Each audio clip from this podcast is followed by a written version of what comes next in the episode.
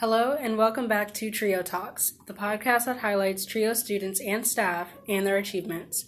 My name is Sierra McCaskill, fellow Trio student and host of today's episode.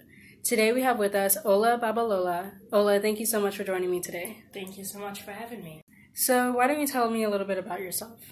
My name is Olasumbo Babalola. I am originally from Nigeria. I was born and raised there for a good amount of 14 years. I came here when I was 14.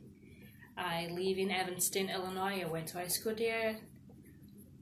I am currently a senior studying electrical and computer engineering at the University of Missouri. That's weird. Awesome. I am involved with MAB, St. Pat's Board, First Generation Student Association, and I think that's all.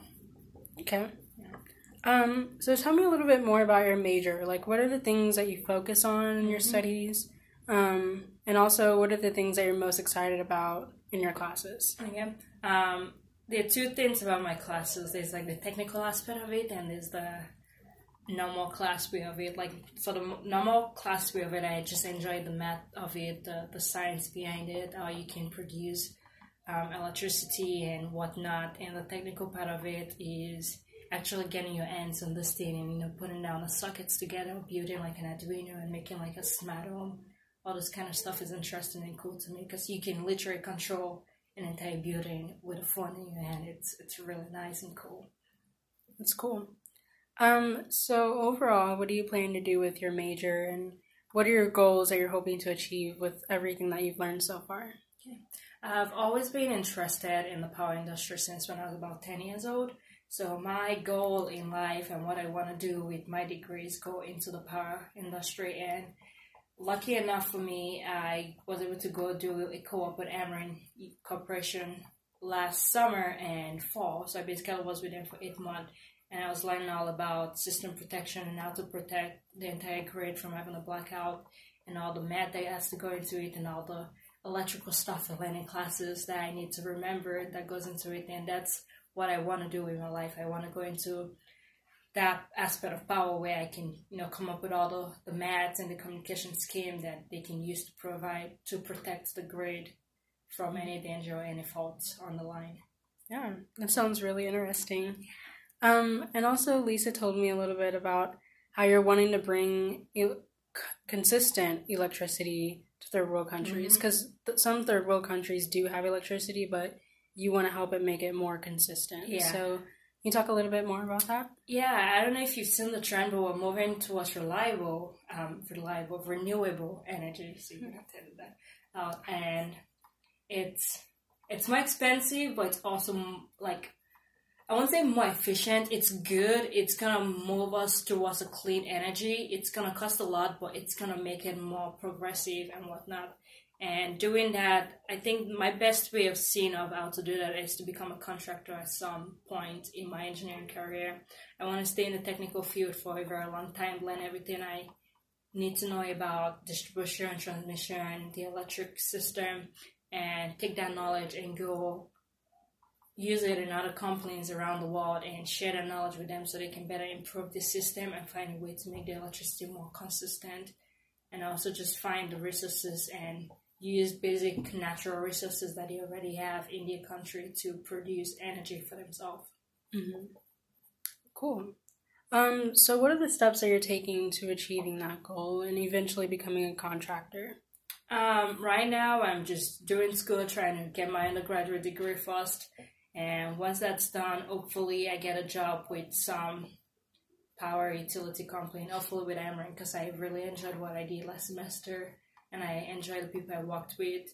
So go there, just learn more, develop my skills, get my FE, then after a few years get my PE and just keep doing what I do and become really good at it. And once that's done, I'll look into other opportunities to see where my goals can lead me to. Mm-hmm. Um, and so for those that don't know, what exactly is an FE and an PE? Sorry, FE is um, fundamental fundamental engineering. So it's basically something you just it's a certificate you get after you're done with your four years of school. It's a it's just to make sure like you know all the fundamental stuff you need to know about mm-hmm. engineering. Then a PE is actually to me the most important one. It's a professional engineering certificate. So basically you go into the field after you're done with your four years, you walk and gain experience for about four to five years. Then you go and you take an exam where it's basically like, okay, tell us all what you've learned about engineering. Mm. And what if you pass, you become a professional engineer. And to be a contractor, you need to be a professional engineer because you need to know what you're talking about pretty well mm. to be able to do your job to the fullest extent. Yeah, that makes sense. Yeah.